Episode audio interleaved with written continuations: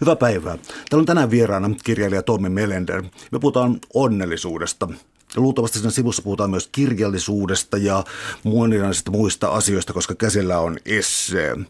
Ää, essee nyt ei määritelmällisestikään tuota tuloksia, mutta mä aloitan antikliimaksilla. Tämän päivän BBCn sivuilla oli uutinen siitä, että neljäs YK on julkaisema tota, onnellisuustutkimus, koko maailman kattava onnellisuustutkimus on tänään julkistettu. Siellä on viiden, ää, viiden top vitonen, Tanska, Sveitsi, Islanti, Norja, Suomi. Pohjoismaat aika hyvin esillä ja Suomi, vaikka mitä nyt puhutaan tällä hetkellä henkisestä tilasta, niin tota, mielenkiintoisesti mukana. Mennään tähän antikliimaksiin, Eka. Mitä mm. sä ajattelet siitä, että Suomi on tässä vitosena kuitenkin listalla? No ei se silleen yllätä, että onhan Suomi aina sijoittunut näissä hyvin. Että tota, näitä on monenlaisia vastaavanlaisia tutkimuksia tehdään, niin melkein samat maat käsittääkseni aina sieltä kärjestä löytyy. Ja kaikilla muillakin, sehän varmaan korreloi aika vahvasti niiden muiden elämisen laatuun ja tällaisiin asioihin perustuvien mittausten kanssa, joissa myöskin on nämä samat maat kärjessä tai kärkipäässä Suomen mukaan lukien. Tämä on tietysti sinänsä nykytavalle puhua onnellisuudesta on hyvin ominaista tällainen, että yritetään tuottaa tämmöistä kvantitatiivista dataa, tilastoja, numero, numeroihin tiivistää jotakin onnellisuus, onnellisuuden tuntemuksia. Ja sittenhän nämä yleensä perustuu sille, että ihmiset joutuu vastaamaan tällaisiin kysymyksiin – siitä on hyvin pitkä polveileva keskustelu olemassa, että kuinka luotettavia nämä lopulta on. Ja joskus on tehty tällaisia juttuja, että on ihmisiä, esimerkiksi amerikkalaisessa yliopistossa, että on tahallaan manipuloitu toista ryhmää, jotka vastaa näihin onnellisuuskysymyksiin. On vaikka piilotettu siihen huoneeseen seteli. Sitten kun ne ihmiset, jotka on siinä ryhmässä, jotka löytää sen setelin, niin ne antaa – positiivisempia vastauksia kuin tota, tämä toinen ryhmä, joka taas ei lahjota tällaisella setelillä. Että tota, se on hyvin mielen, sen hetkinen mielentila ja kaikki tämmöiset hyvin ää, tota, satunnaiset tekijätkin varmasti vaikuttaa, mutta sitten tietysti tuossa kun on paljon vastaavia tutkimuksia, aina samat maat siellä kärjessä, niin jokuhan voi tietysti sanoa, että on tässä kuitenkin jonkunlaista todistusvoimaa. No mennään sitten tästä, jos tässä on ikään kuin empiirinen tutkimus ja sen aineisto, niin lähdetään sitten niin oikeastaan täysin vastakkaiselle linjalle, koska sä oot kirjailija ja tässä tapauksessa ennen kaikkea esseisti. Ja käsillä on siis äh, esseitä onnellisuudesta yhdistettynä moniin eri teemoihin ja esseistiikassa on aina tällainen tietty omakohtaisuus. Minkä takia just essee on sulle luonteenomainen tapa kertoa onnellisuudesta? Se on tota, kun mä rupesin tekemään tätä, niin mä oon siis tuossa esipuheessa sanon, että muistelen sitä, mitä Mauno Koivisto sanoo armeijasta, että on hyvä, että armeijassa on sellaisiakin, jotka ei pidä sotimisesta. Niin mun mielestä on ihan hyvä, että onnellisuudesta kertoo näkemyksiä sellaisetkin ihmiset, joiden ammattina ei ole vaikkapa valmentaa ihmisiä onnellisemmaksi tai jotka jonkunlaiseen positiiviseen psykologiaan tai tämmöiseen tota, onnellisuusteollisuuteen kytkeytyviä. Niin sitten mä ajattelin, että tota, ää, Tämä on sellainen juttu, josta voisin kirjoittaa, kun mulla jäi edellisestä romaanista muutamia tekstiaiheita yli. Ja ne ei oikein fiktiona toiminut, eikä ne istunut siihen romaaniin, niin mä sitten ehdotin kustantajalle, että mitä jos mä tästä onnellisuusteemasta tekisin esseikokoelman, jossa hyvin väljästi eri aiheisiin, siinä olisi tavallaan taustalla se onnellisuus. Ja kun mä, mulla oli se tota, lähtökohta, että mä en pyri määrittelemään onnellisuutta, en kertomaan kellekään mitä se on. Mä ainoastaan kirjoitan siitä ja katson mihin se johtaa, mitä paperille tarttuu. Ja se on tämmöinen monteinilainen esseetraditio, että siinähän yleensä se esseen kirjoittaa niin tarttuu johonkin aiheeseen ää, saadakseen sitä aiheesta itseymmärrystä tavallaan ää, nähdäkseen, mihin hän päätyy, kun hän rupeaa kirjoittamaan tästä aiheesta. Että se on yritys ottaa selville, mitä mä tästä oikeasti ajattelen. Ja, ja tämmöinen lähtökohta on tässä onnellisuudesta kirjassakin. No voisi arvella sitten, että se tarkoittaa sitä, että sinä käsittelet siinä oikeastaan eri alueita, kirjallisuutta, taloutta tai jotain, ja sitten pohdit siinä koko ajan ikään kuin rinnalla, mitä onnellisuus on. Ähm, mä en halua siis tästä mitään määritelmää, mutta tuleeko tästä väijämättä tavallaan sellainen, että onni on jonkin muun ilmiön sivutuote tai jotain? Kyllä. No se on oikeasti tota, mun mielestä niin, että jos tota, asettaa elämässään päämääräksi onnellisuuden, ei varmasti saavuta sitä. Että tota, se mun mielestä yli malkaankin se syntyy sivutuotteena. Ja mulla on vielä siis sellainen, sellainen tota, ihanne, että esseistin kuuluu osata eksyä aiheestaan aina, että tota, mä en edes pyri siihen, että hyvin tiukasti olisin rajannut, että kaikki pitää johonkin – lopputulemaan päätyä, vaan että se oli nimenomaan sitä, että saa ollakin asiat levällä, saa olla ajatukset levällään, koska kaiken lähtökohtana oli se, että katsotaan, mihin tämä kaikki johtaa. Ja silloin se on pakostakin silleen, että, että, että ne on tämmöisiä näkökulmia, huomioita, ehdotuksia, kysymyksiä ennemminkin kuin mitään teesejä puristettuna. Ja tuossa on kaksi sellaista vähän argumentatiivisempaa esseitä, jotka on siinä talousosiossa. Ja sitten nämä muut, kaksi muuta osiota, niin niissä on tämmöistä omakohtaista, hyvin henkilökohtaiselta, subjektiiviselta näkökulmalta lähtevää esseetä, jossa myöskin peilaan sitten aikaisempia elämänvaiheita ja kaikkea tällaista.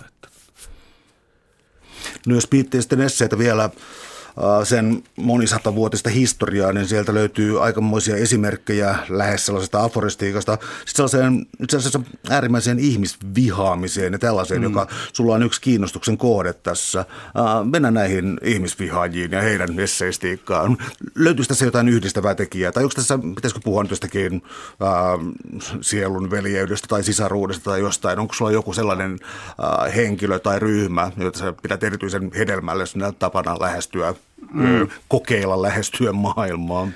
Joo, siis mulla on aikaisemmassa tuotannossa oli hirveän tärkeällä siellä kiinnostuksen kohteena 1800-luvun tämmöiset vähän kulttuuripessimistiset kirjailijat, niin kuin Flaubert on tässä, tässä uudessakin kirjassa läsnä, että tota, se kiinnostus tulee oikeastaan siitä, että tota, 1800-luku se aika monet asiat siinä muistuttaa itse asiassa meidän aikaa. Että se oli tämmöistä kehitysoptimismia, modernisaatiota. Silloin tuli esimerkiksi rautatie, joka oli sen ajan internetti, että se loi ihmisten välille nopeampia yhteyksiä ja paransi tuottavuutta ja kaikkea hienoa, mitä internetkin tekee. Ja Flaubertilla oli hyvin tämmöinen skeptinen ajatus siitä, että ei ihmiset oikeasti edistystä tässä palvo, kun ne ylistää, kuinka hieno juttu rautatie, että ne palvoo edistyksen illuusiota. Ja hän oli sitä mieltä, että oikeaa edistystä voi tapahtua vain ihmisessä itsessään. Että, mutta jos ihmiset vaan matkustaa entistä nopeammin toistensa luo olemaan yhtä tyhmiä kuin aikaisemminkin, niin mitä edistystä se sellainen on? Että tota, hänellä ei ollut mitään tämmöistä kauhean valosaan näkemystä ihmisluonnosta, vaan aika raadollinen. Ja se oli jonkunlaista vastareaktiota sille, tietysti sille kehitysoptimismille. Mutta myöskin hän oli sitä mieltä, että – tämä 1800-luku on tuonut ihan uudenlaisen ihmistyypin maailmaan tai nostanut ihan uudenlaisen ihmistyypin hallitsevaan asemaan yhteiskunnassa, eli porvarin tämmöiseen hyvin materialistisen hahmoon, joka avoimesti palvoo mammona ja näin poispäin. Ja hän puhuu niin kuin kaikki muutkin samanhenkiset, niin että tämä on tämmöinen hyödyn aikakausi ja vihattava aikakausi, että se – asettaa kaiken tämmöisen aineellisen, kaiken semmoisen oikeasti ihmistä jalostavan yläpuolelle, niin jotenkin ne asiat, joiden parissa Flaubert varsinkin kirjeenvaihdossaan painiskeli, niin ne on ollut sellaisia, jotka on mua askarruttanut tässä nykyajassa, niin siinä on tietynlaista tämmöistä sielun yhteyttä, mutta sitten tässä otan vähän kriittistäkin etäisyyttä, että mun mielestä se Flaubertin ihmisviha paisuu aika suhteettomaksi, että tota, hän piti ihmisiä todella vihe, viheliäisinä otuksina, varsinkin nimenomaan porvareita. Että hänen mielestään ne oli täysin kelvottomia, jopa äärimmillään oli valmis kiistämään porvarin tämmöisen inhimillisyyden. Että hän sanoi, että porvarilla ei ole sielua ollenkaan, että on tämmöinen dehumanisoiva tapa puhua joistakin ihmisjoukoista, niin siitä on tietysti tässä ajassa myöskin sellaisia esimerkkejä, jotka ei kauheasti rohkaise siihen suuntaan. Varmaan mä uskon, että muuhun jollain tavalla vaikuttanutkin se, että tajua tällaista äärimmäistä kulttuuripessimismistä aika lyhyt askel siihen tämmöiseen vääränlaiseen nihilismiin, tämmöiseen vulgaarin nihilismiin, joka sitten johtaa tämmöiseen vihapuheeseen ja kaikkeen siihen, mitä me nyt ollaan valitettavasti jouduttu viime vuosina todistamaan.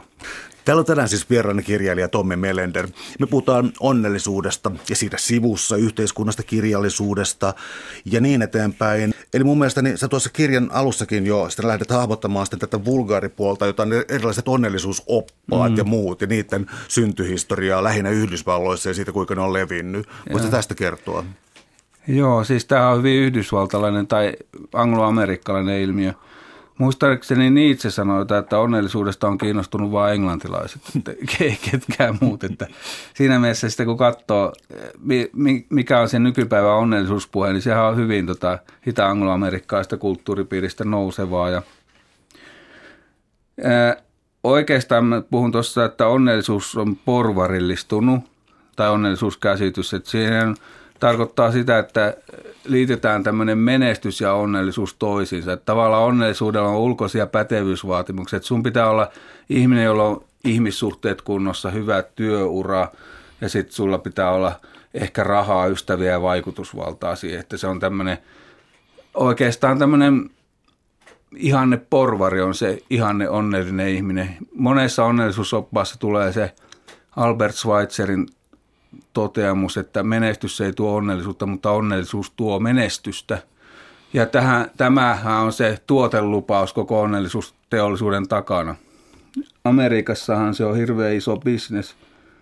Jostain näin lukuja, että 10 miljardia liikevaihtoa vuodessa pyörii näiden onnellisuusoppaiden ja valmennusten ja seminaaria kaiken sen ympärillä.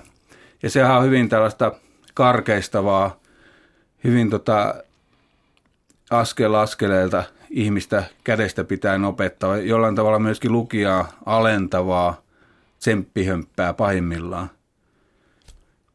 Ää, syntyhistoriahan siinä on se, että tota, tämmöinen amerikkalainen tietokirjailija kuin Barbara Ehrenreich katsoi vähän niin käsitehistoriallisesti, että mistä se on tullut tämä positiivisuuden kultti, niin hän näkee siinä kalvinismin tämmöisenä jonkunlaisena alkujuurena niin, ty, niin eh, epäintuition vastaiselta kuin se ehkä voi kuulostaakin se yhteys, mutta se on itse asiassa niin, että tämmöinen ankara itsetutkiskelueetos tulee siitä kalvinismista. Ja positiivinen ajatteluhan nimenomaan on sellaista, että siinä koko ajan joutuu miettimään, että olenko minä nyt osannut ajatella tarpeeksi myönteisesti ja on, onko mun tulkinta maailmasta sellainen, että se tulkinta muuttaa maailmaa positiivisemman näköiseksi.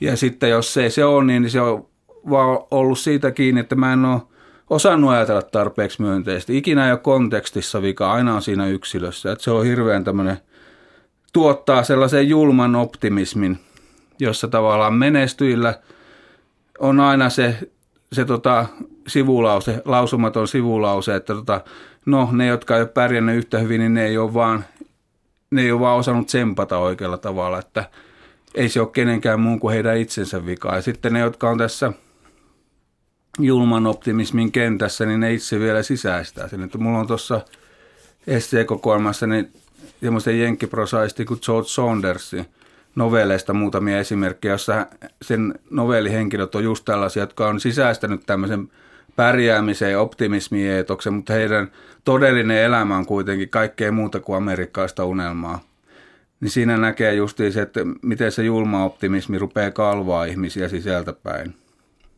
Onko ne sitten, koska tämä uskonnollinen sävy tai uskontoon liittyvä sävy on tuleva ilmeinen, että yhteiskuntatieteessä tämä tulee Max Weberiltä, tämä protestanttisuuden tai kalvinismin ja, ja, ja äh, tavallaan porvariston synnyn nousu, mutta voiko puhua jostakin, että näytetään maallistuneita uskonnon tapoja tai onko siellä, mm. onko siellä ihan suoria uskonnollisia elementtejä vai onko se niin maallistuneita tai sirpaloituneita tai jotain New Age-hömppää? No ehkä se on nimenomaan se vulgaarimpi puoli. Tässä on kaksi tavallaan haaraa, että on tämmöinen tämmöisten tota, ihan puhtaasti onnellisuuskonsultteja, joilla ei ole mitään asemaa esimerkiksi tiedeyhteisössä. Ne on vaan siis helppoheikkoja, jotka puhuu ja villitsee ihmisiä. Ja sitten on tämmöinen positiivinen psykologi, jolla on tota, asemat yliopistomaailmassa näin. Ja, että se on tavallaan tämmöinen tutkimukseen perustuva suuntaus, kun tämä toinen on ihan pelkkää myyntipuhetta, niin varsinkin siinä myyntipuolella, myyntipuhepuolella, niin on justi vahvasti se se sekulaarin uskonnon leima, että, tota, että to, kun sinä käyttäydyt niin kuin olisit menestyjä, niin sinulle seuraa menestystä. Kun käyttäydyt kun olisit sosiaalisesti palkittu, niin sinusta tulee sosiaalisesti palkittu. Et se on just tämä hyvin karkea ajatus, että tulkintaa vaihtamalla maailmakin muuttuu toisenlaiseksi. Ja hyvin, ei se ole ihan va, yhtä vahvasti siellä ns. fiksummalla puolella, mutta on se juonteena, ainakin minä havaitsen sen sieltä, että se on hyvin vahvasti. Ja tässä on koko systeemissä on se ominaisuus, että tämä onnellisuuskulttuuri, positiivisuuden kultti on hyvin vahvoissa kytköksissä tämmöiseen kauppatieteelliseen koulutukseen, niin kuin yliopistomaailmassa, jossa on taustalla se, että – onnellinen työntekijä on tuottava työntekijä. On jopa USAssa esitetty laskelmia, en tiedä kuinka päteviä ne on, että kuinka paljon amerikkalaiset yritykset menettää vuodessa voittojaan, kun ihmiset ei ole tarpeeksi onnellisia. Tuntuu hyvin naurettavalta, että tällaisia laskelmia esitetään, mutta se on ihan fakta, että niitä on ja niitä tehdään. Ja jos vielä vetää tätä analogiaa uskontoon, niin joskus varhaisemmassa kapitalismin vaiheessa niin kapitalistit halusivat, että työläiset käy kirkossa, kuuntelee Jumalan sanaa, koska niistä tulee kuuliaisia kansalaisia. Ne on usko, uskollisia myöskin työnantajalle ja haluaa antaa panoksen sille yhteisölle sen sijaan, että omaksuisi jotain tämmöisiä antisosiaalisia ajatuksia ja vaikkapa vasemmistolaisia sloganeja tai muuta. Ja sitten nykyaikana niitä ei istuteta laiteta kirkkoon istumaan, vaan ne laitetaan onnellisuusseminaariin kuuntelemaan, kuinka innostava kuru saapuu paikalle ja kantaa tämmöisen positiivisuuden opin siihen heidän eteensä ja rupeaa levittämään sitä ilosanomaa ympärilleen. Että tota, että jollain tavalla on se paradoksi, että ajattelee työelämää jälkikapitalistisessa yhteiskunnassa, niin me ei, siis ihmiset ei enää tee ruumillista työtä, ne ei niin rasitu fyysisesti – mutta ne rasittuu henkisesti, ne tekee henkistä työtä ja siihen on hyvin paljon tällaisia tasoja kiertyy sen työelämän ympäri, että sun pitää olla henkisesti ja psykologisesti todella vahvasti sidoksissa siihen työyhteisöön. Puhutaan yrityksen visioista, yrityksen arvoista, yhteistä päämääristä, jota kohti pitää pyrkiä, mutta toisaalta samaan aikaan ne ihmiset on aika atomisoituneita yksilöitä, että ne on – kilpailee keskenään työmarkkinoilla, kilpailee ura-asemista, että kuka saa ylennyksen, kuka ei. Ne on atomisoituneita kuluttajia myöskin. Ne typistetään johonkin tiettyyn segmenttiin ja niille myydään sen mukaista tuotetta. Että tässä on tämmöinen hirveä ristiriita, että on tämmöinen yhteisöllisyyden vaatimus ja kuitenkin sitten vaatimus siitä, että sun pitää pärjätä omillaan. Pitää tehdä itsestäsi haluttavaa yksilö työnantajalle ja – haluttava yksilö mainostajille ja kaikille muille, niin totta kai se tuottaa tämmöisen, tota, tuottaa sellaisia psykosomaattisia henkisiä ongelmia, joita sitten voisi kuvata niin, että samaan aikaan ihmiset lukee onnellisuusoppaita ja syö psyykenlääkkeitä. Eli se jon, jon, tämmöinen ristiveto näiden kahden voiman välillä, ne kertoo, että itse asiassa se onnellisuusteollisuus pyrkii paikkaamaan yhteiskunnan tasolla niitä ongelmia, joita se nykymuotoinen kapitalismi tuottaa silkalla toiminnallaan. Ja sitten niillä on vielä se symbioosi, että tota, kapitalisti ostaa tämä onnellisuusteollisuuden palveluksia. Tuo muista kummallinen, kyllä siis toi näiden asioiden liitto, siis silloin kun Suomessa alkoi tulla tällaisia siis näitä sisäinen sankari tai muuta, niin se on aina, niin kuin, se on aina sama tässä lajityypissä, sisäinen joku. Täytyy tehdä tämä mm. duuni, että poistaa sen niin kuin jonkin näennäisen esteen, negatiivisuuden, jotain sellaista, ja sisältä löytyy jotain autenttista. Sellaista on kirjoitettu, se on romanttinen ajatus 1800-luvun mm. puolelta ja muuta. Mutta nyt siis kun esimerkiksi, oliko se nyt heidän Hesarissa, niin siis ihan suoraan se sellaista populaaripsykologista juttua, kuinka mätä omena. Siis verrattiin siis negatiivista työntekijää työntekijää, mm. että se on yhteisön mätä omena. Joo. Ja se on lyönyt läpi, niin kuin Helsingin Sanomatkin niin kuin kirjoittaa tuollaista. Tuo on ollut Jenkeissä jo kauan aikaa, ne onnellisuuskurut on opettanut, että jos haluat menestyä elämässä, niin sun ensimmäisiä tehtäviä on karkottaa ympäristöstä semmoiset myrkylliset mm. ihmiset, jotka tota, sitä sun tsemppihenkeä jotenkin latistaa. Ja mä muistan itse naureskeleni pitkään, että no tuo on tuommoista jenkkijuttua, että se ei koskaan tule Suomeen. Että se ei vaan niin istu tämmöiseen kulttuuriin, kun me suomalaiset ollaan aika jäyhiä ja juroja ja jokainen näkee sellaisia ihmisiä ympärillä. Mutta nyt muutaman vuoden aikana mä oon huomannut, että se on. Ja varmaan siinä on myös se laajempi kuvio, että tota, mikä liittyy siihen maailmantalouteen, että ollaan todella suurissa ongelmissa, niin mä yhden tota, kirjoituksen luin justi, jossa aika hauskasti katsottiin tämä maailman talousfoorumin keskustelun aiheita, miten ne on muuttunut vuosikymmenten saatossa, niin eikä tämä Davosissa järjestettävä World Economic Forum, niin viime vuosina sinne on tullut todella vahvasti tämmöinen henkinen hyvinvointi, mindfulness, kaikki tämä positiivinen ajattelu. Ja siellä on jopa käynyt tämä maailman virallisesti onnellisin mies, eli se ranskalainen biologi, josta tuli buddhalaismunkki, tämä Ricard, niin puhumassa. Hänellä on todiste, että hänen aivoja on mitattu, että hän on saavuttanut korkeimmat onnellisuuspisteet, niin se on sitten näitä poliitikkoja ja yritysjohtajia siellä tsempannut, että miten te saatte nämä asiat menemään, että, tota, että tämä on kansantaloudellisesti niin tärkeä juttu, että tota, tehdään ihmisistä onnellisempia. Se on tämmöinen siis, yleensä yhteiskunta välttää katsomasta niitä oikein vaikeita ongelmia, kysymyksiä menemällä tämän, niin psykologian kelkkaa. Kääntää katseensa omasta peilikuvasta ainakin tämmöiseen utuiseen psykologiaan, jossa ne ongelmat on jotenkin hallittavissa, että kun ihmiset saadaan käyttäytymään vaan vähän eri tavalla, niin yhtäkkiä kaikki tämmöiset tuloerojen kasvut ja hyvin hankalat yhteiskunnalliset teemat vaan niin itsestään tulee siinä ohessa ratkaistuksi. Että se on jollain tavalla hirveän huolestuttavaa, kun kuvittelisi, että kun ollaan finanssikriisin jälkeisessä, jälkeisessä ajassa ei ole vieläkään toivottu siitä, niin että niillä maailman talousjohtajilla olisi vähän konkreettisempia puheita, että ei ne mene ihan tämmöiseen positiivisuushöttöön, mutta näin ne aiheet siellä vaan tuntuu menevän, että siitä toivotaan jonkunlaista pelastusta. Että ei enää yritysjohtajat, vaan myöskin poliitikot hakee turvaa tai ratkaisuja tällaista tsemppihömpästä. Brita- Britannian hallituksella oli jopa tämmöinen onnellisuusohjelma. David Cameron hyvin ää, tota, innostuneesti puhuu siitä, että meidän pitää ruveta BKT sijasta mittaamaan onnellisuutta ja kaikkea tällaista. Että ruvetaan onnellisemmiksi, niin sitten kaikki ikävät asiat muuttuu paremmiksi.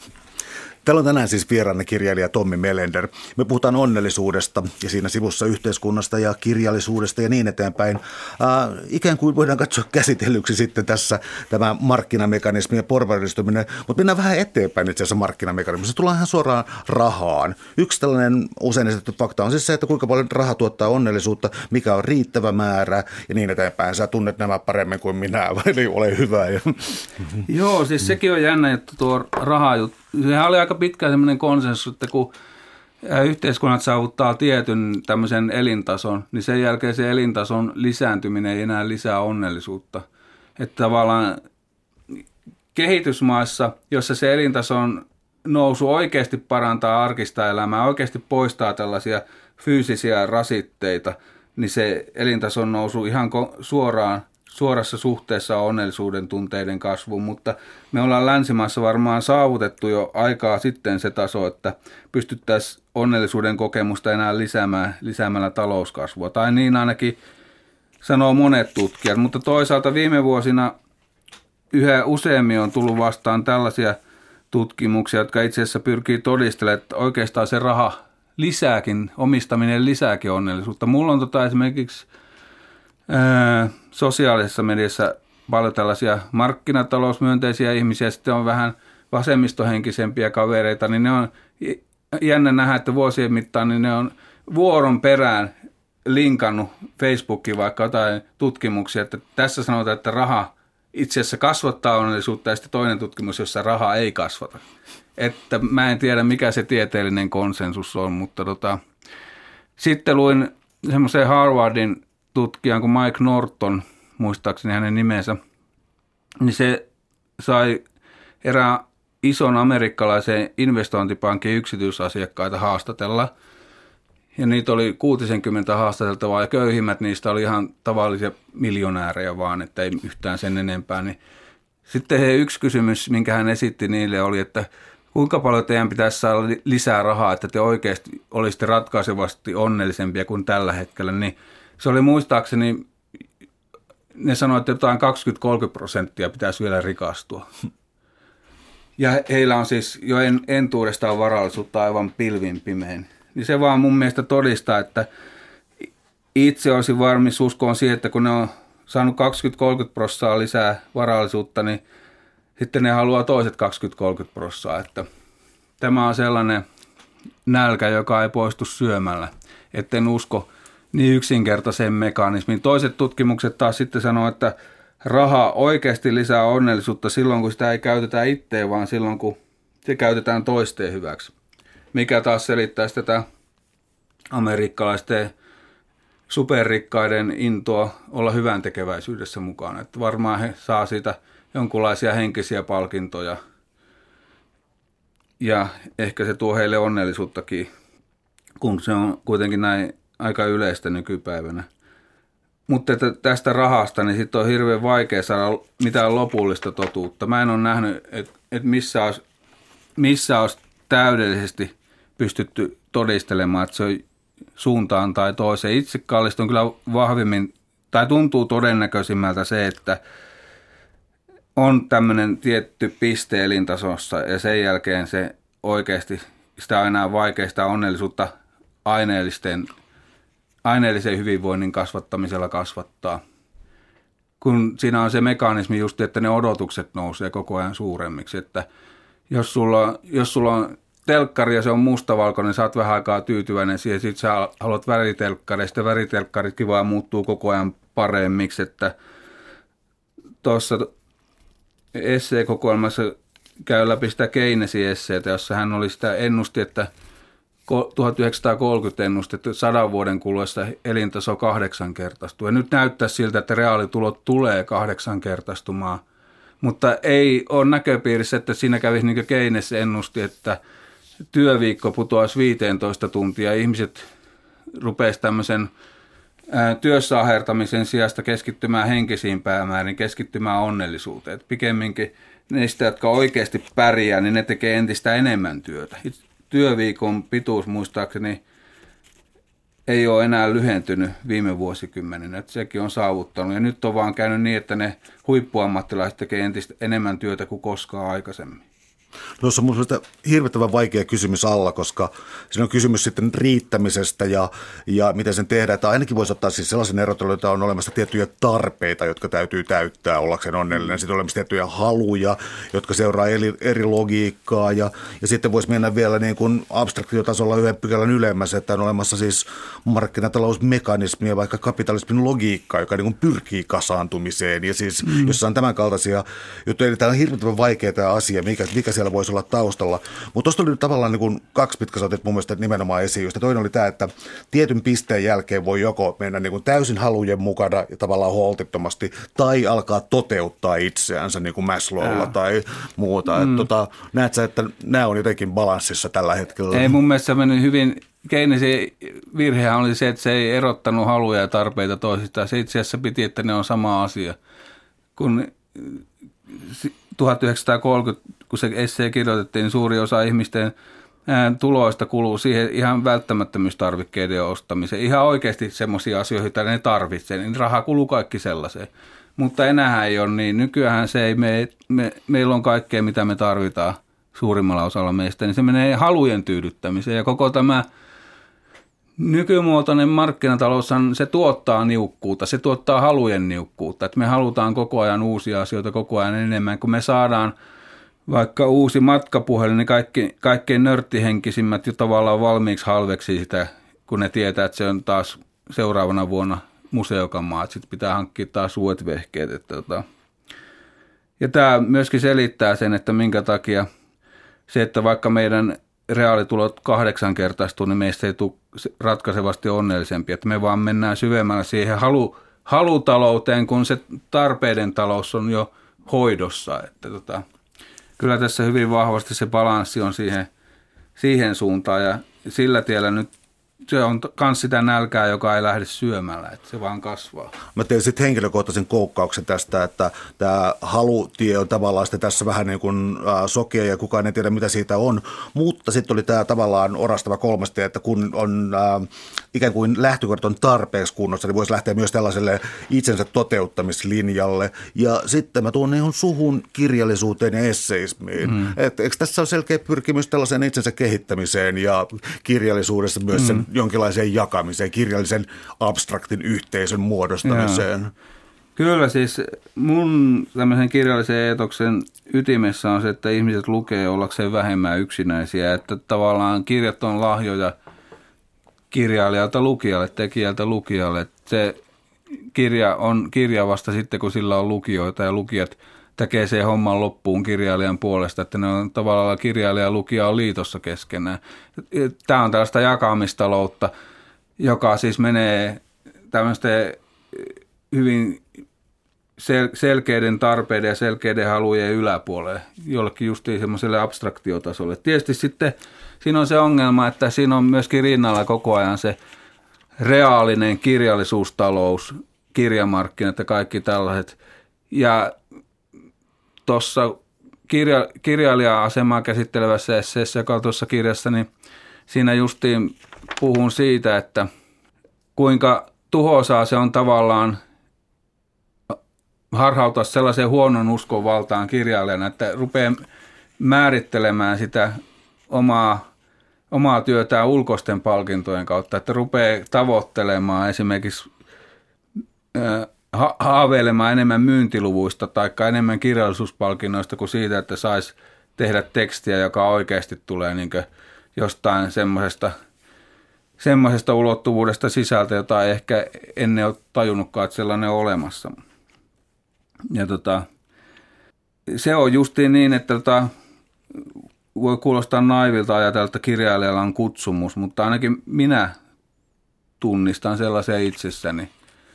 Ja vaikka ei tulisi taloudellista menestystä tai tällaisia taiteellisia palkintoja, niin on kuitenkin se sisäinen motivaatio, joka ajaa. Ja mun mielestä aika moni kirjailija myöskin itse harhauduu hyvin helposti siihen huonoon uskoon kuitenkin, että sitten nostaa katsensa siitä tekstistä, jota on te- tehnyt ja rupeaa katsoa ympärillä ja rupeaa sitten koodaa itseään siihen suhteessa muuhun maailmaan, että onko mä nyt saanut yhtä paljon hyviä kritiikkejä kuin kollegat tai että miksei mä ollutkaan palkintoehdokkaana kuin nuo mun kaverit oli ja näin poispäin. Niin siinä on justiin tämä, tämä että ne haluut halut ja odotukset tulee silloin sen tekstin ja kirjailijan väliin. Ja se on ihan yhtä huono asia kuin, että ne tulee missä tahansa ammatissa. Tämä oli muista kirjan oikein hauskoja osia, niin kuin aina tällainen eräänlainen kateellisuus. Ja tässä oli brittikirjailijoita, Jomer Gregoria, Martin Amisia ja, ja Äh, lopetetaan nimien droppailu, mutta tota, äh, siis tällaista, niin miten kateus kuuluu kirjailijan ammattiin, mutta siis ei välttämättä silloin, kun tehdään työtä. Et se mun mielestä erotetaan aika voimakkaasti sen, että kun tehdään työtä, tehdään jotakin aivan muuta, mm-hmm. ja sitten sen jälkeen alkaa tämä niuhottaminen ja hirvittävä kyllä. kateus. Joo, sitten, sitten kun se melu tulee, se ulkomaailman melu siihen tajuntaan, että avaa tietokoneesta uutissivut ja näkee sieltä, mitä kirjallisuudessa on tapahtunut. Siellä kerrotaan, kuinka paljon joku menestyskirjailija on myynyt ja kuka on nyt päässyt tähän ja tähän palkintoon ehdokkaaksi ja näin poispäin. Että tai pelkästään Facebookissa. Katsotaan, että onko mun kirjailijasivulla tykkää ja ei niitä ole tonne enempää, että kaikilla muilla on enemmän kuin mulla.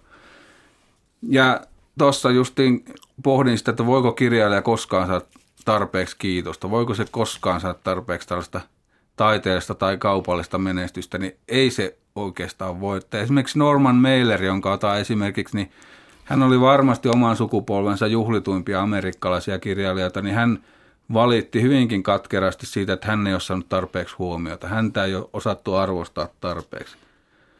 Tai sitten jos ajateltaisiin, että voittaisiin Nobelin kirjallisuuden palkinnon, niin kyllä se saattaa ajatus kääntyä niin, no en mä nyt kuitenkaan vielä Shakespeare ole, tai en ole kuitenkaan vielä tämmöinen oikein suuri nimi. Toivottavasti musta kuitenkin tulisi vielä joskus sellainen, että aina voi saada enemmän, koskaan ei saa tarpeeksi.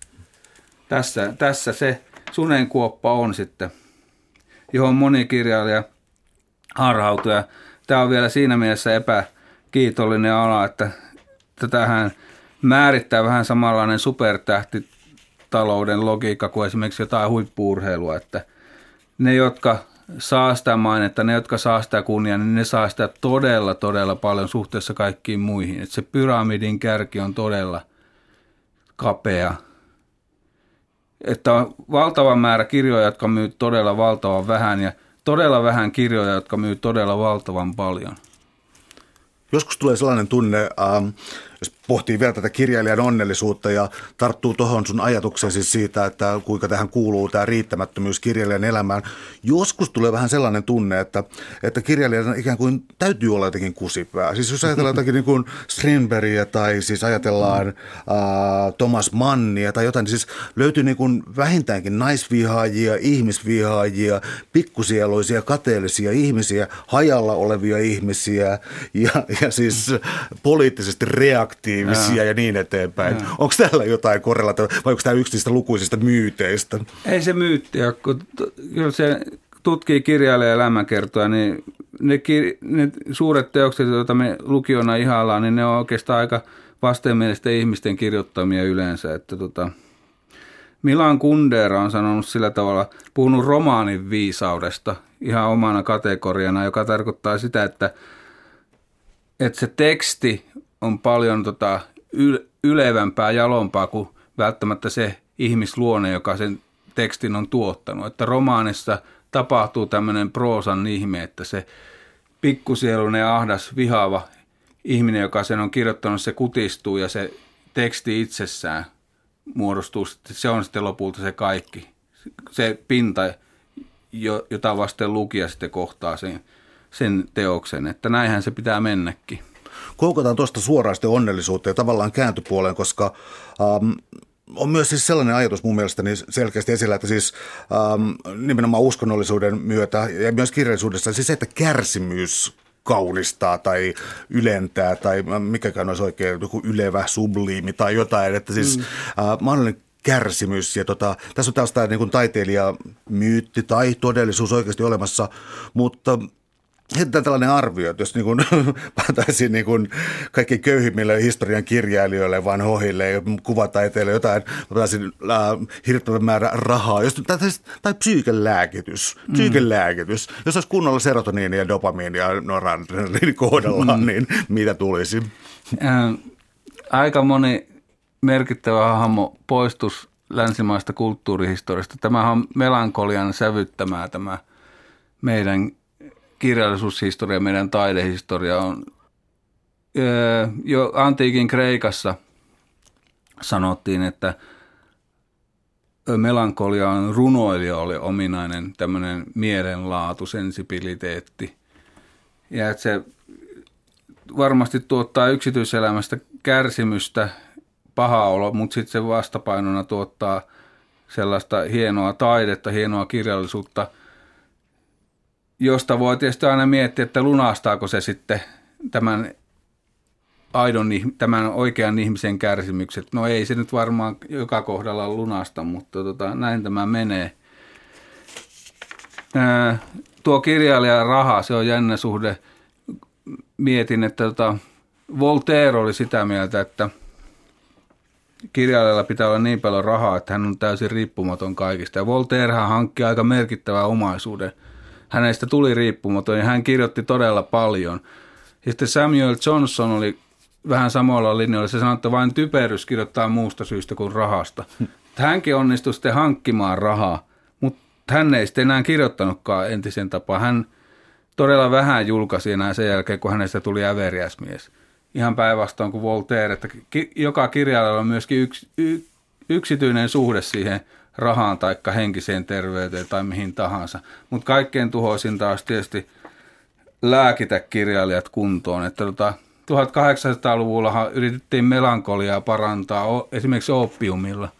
Ja niitä tämmöisille herkille taiteilijasieluille syötettiin tai määrättiin oppiumia ja monesti tuli sitten tämmöisiä narkomaaneja ihmisraunioita. Että varmaan siinä myöskin tuli kauniita runosäkeitä, mutta onko se sitten sen arvosta? No, ehkä jälkimaailma kiittää, mutta... Täällä on tänään siis vieraana kirjailija Toimi Melender. Puhutaan onnellisuudesta, samalla kirjallisuudesta ja yhteiskunnasta, rahasta, tällaista asioista, jotka liittyy onnellisuuteen. Ähm, sä tuot kirjassa esiin myös sitten tavallaan urheilun kautta myös tietyllä tavalla maskuliinisuuden ja siis sellaisen... Ähm, No siis mun on hankala sanoa, että onko tämä dynamiikka, joka estää, on, puhutaan siis maskuliinisuudesta ja urheilusta. Mm. Onko se jotakin, joka estää onnellisuutta vai mahdollistaako se dynamiikka onnellisuutta? Ehkä mm. tämä on huono kysymys, kun se jakaa tämän näin niin, kahteen. Tiedä. Se voisi olla hyväkin kysymys, mutta tota, sehän on tietysti si, si, silleen, että tota, tämmöinen perinteisesti humanistin kuuluisi vastustaa tämmöistä yltiömaskuliinisuutta. Myöskin urheilun vastaisuus on joskus tulkittu, että se on tavallaan älykästä. Muista itsekin kouluaikoina. Oli mullakin sellainen vaihe, että tuntui jotenkin fiksulta ilmoittautua, että mä en katso urheilua ja mä vihaan urheilua ja näin poispäin. Mutta sitten, että miten se liittyy onnellisuuteen, niin siinä on justiin tämä, että ihan sama kuin kirjallisuudessa, että jos rupeaa niitä lihaksia kasvattaa sen takia, että tota, kuvittelee saavuttavansa niillä jonkun täydellisyyden asteen, niin ei se vaan tule toimimaan. Mutta tota, Tuossa, mihin mulla tämä maskuliinisuus mun mielestä leikkaa eniten, niin on se Knauskoodin taistelu niin romaanisarjassa on hirveän, hirveän suurta kipuilua semmoisen miesihanteen kanssa, joka oli pinnalla myöskin silloin, kun minä kasvoin pojasta nuorukaiseksi. Eli mä oon sama ikäluokkaa kuin Knauskood. Ja tota, se oli hyvin tämmöinen rajoittava, jäykkä miesihanne, jossa siis ei, oli poikien juttuja ja tyttöjen juttuja. Knauskort on sanonut yhdessä haastattelussaankin, että hän on koko ajan edelleenkin, hän pitää kirjoittamista ja lukemista tyttöjen juttuna. Niin naurettavaa kuin se onkin, niin hän ei pääse siitä yli. Ja kuitenkin sitten, kun on tällainen sensibiliteetti, että se on tärkeitä asioita nämä tekstien parissa askartelu, kirjojen lueskelu ja kaikki tämmöinen epämiehekäs, niin siinä tulee semmoinen ristipaine, että ihan sama kuin Knauskoordilla ja sama on mullakin. Mä en voisi elää ilman kirjoja, ilman kirjoittamista, mutta mä en koskaan tule täysin vakuuttuneeksi sen homman todellisesta mielekkyydestä, että kannattaisiko mun sittenkin esimerkiksi mennä salille ja nostaa punttia, että tulisi lihasta enemmän, että olisiko se lihas kuitenkin hienompi juttu sitten kuin että kirjoittaa kirjoja kirjojen perään? Kirjojen julkaiseminenkin on jonkunlaista sellaista sen hellimistä, sen ajatuksen hellimistä, että, että se on jotenkin merkittävä teko että, ja su, suurta osallistua suureen tämmöiseen kirjallisuushistorialliseen kes, ketjuun, mutta tota, en tiedä. Nämä on näitä juttuja, että voi syyttää sitä, että on ollut sellaisessa kulttuuripiirissä, jossa on sellainen miesihanne, joka on vaatinut vähän toisenlaisia juttuja kuin mihin itsellä on sisäinen orientaatio, niin sen kanssa kipuiluahan tämä on. Ja se taistelun romaanisarja on erittäin hyvä kaunokirjallinen kuvaus siitä, muun muassa siitä kipuilusta.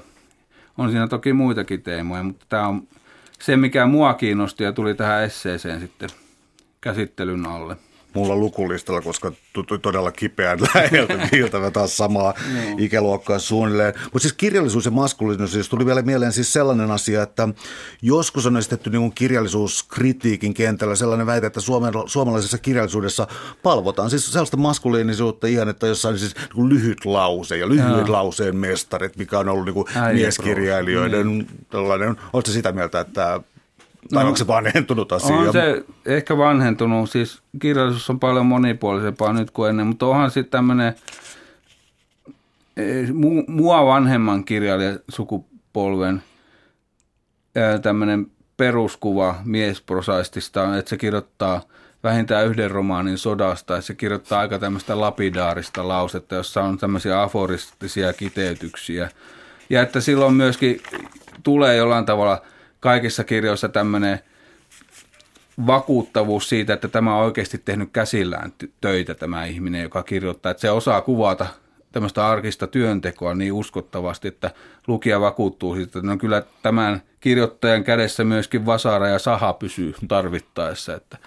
Mutta se on, mun mielestä se on aika paljon jäänyt. Kyllähän esimerkiksi Hannu Raittila vielä edustaa sitä, että hänellä on paljon tällaista ruumiillisen työn kuvausta ja myöskin sen rinnalla tämmöisen kirjallisen työn vähättely, että hän siinä muun muassa tässä yhdessä esseekokoelmassa valittaa siitä, kuinka kaikki kirjallisuus tuntuu hänestä lapselliselta ja sitten toisaalta on hyvin tämmöisiä innostuneita kuvauksia siitä, kuinka hän arkielämässään tekee käsillään kaikenlaista remonttia sun muuta. Että ja tässä on ehkä just se, että siinä on ratkaistu tämä knauskordilainen ongelma sillä tavalla, että todellakin ruvetaan tekemään sitä fyysistä työtä ja korostetaan sitä, että tämä nyt on vain yksi osa minua, että ehkä se on vähän jopa vähäpätöinen osa, että tuossa kirjoja kirjoittelen siinä sivussa, kun tota, rakennan, vaihdan kannen tiivisteen autoon tai asennan parketin lattiaan tai jotain muuta. Että jokaisella on oma tapansa ratkaista tämä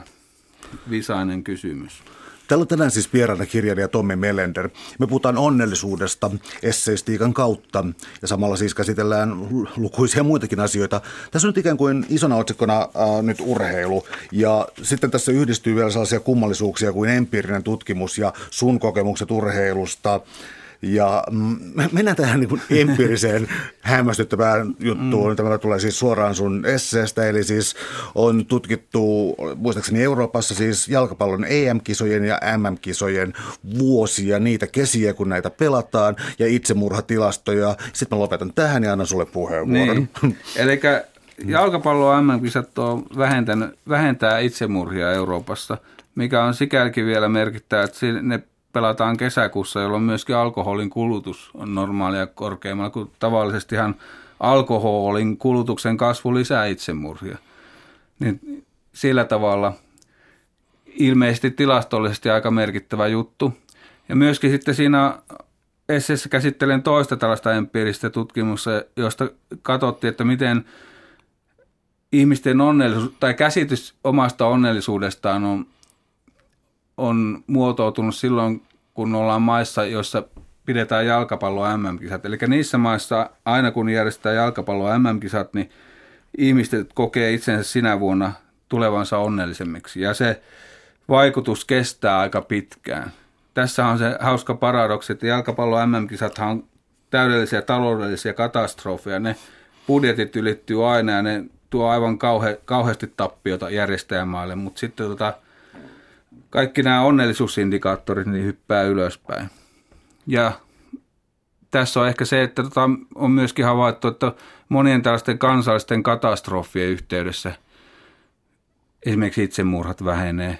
Muistaakseni silloin tuossa kirjassa se on sanottukin, mutta esimerkiksi Kennedyn murhan jälkeisellä, oliko se kahden viikon aikana vai viikon aikana, niin ei ollut isoissa kaupungeissa läheskään samassa määrin itsemurhia kuin aikaisemmin tai prinsessa Dianan kuoltua ne hävisi ja sitten näiden New Yorkin terrori-iskujen jälkeen itsemurha puhelinpalveluiden palveluihin tulevat soitot väheni. Että ehkä se on tämmöinen, nuo jalkapalloammekisat on semmoinen ihmisiä yhdistävä tekijä, että se tuo tämmöisiä jaettuja merkityksiä, jotka sitten lisää onnellisuuden kokemuksia. Että harvoja sellaisia yhtenäiskulttuurin jäänteitä vielä,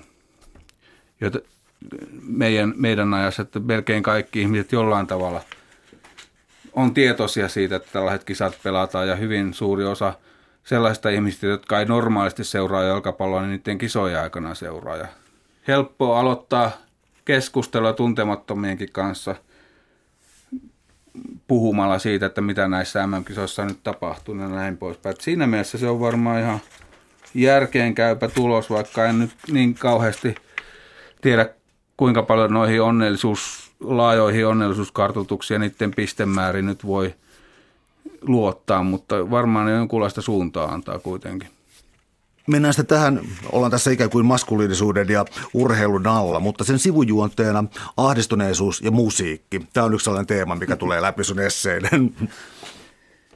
Joo ahdistuneisuus ja musiikki, se tulee siihen melankoliaan, siis että mä jonkun, jollain tavalla tunnistan itsessäni tällaisen melankolisen sensibiliteetin, mikä varmaan myöskin selittää sitä, että olen kirjoittanut runoja, että jos kreikkalaistenkin on havaitsema yhteys runo, runouden ja melankolian välillä toimii, niin se toimii, niin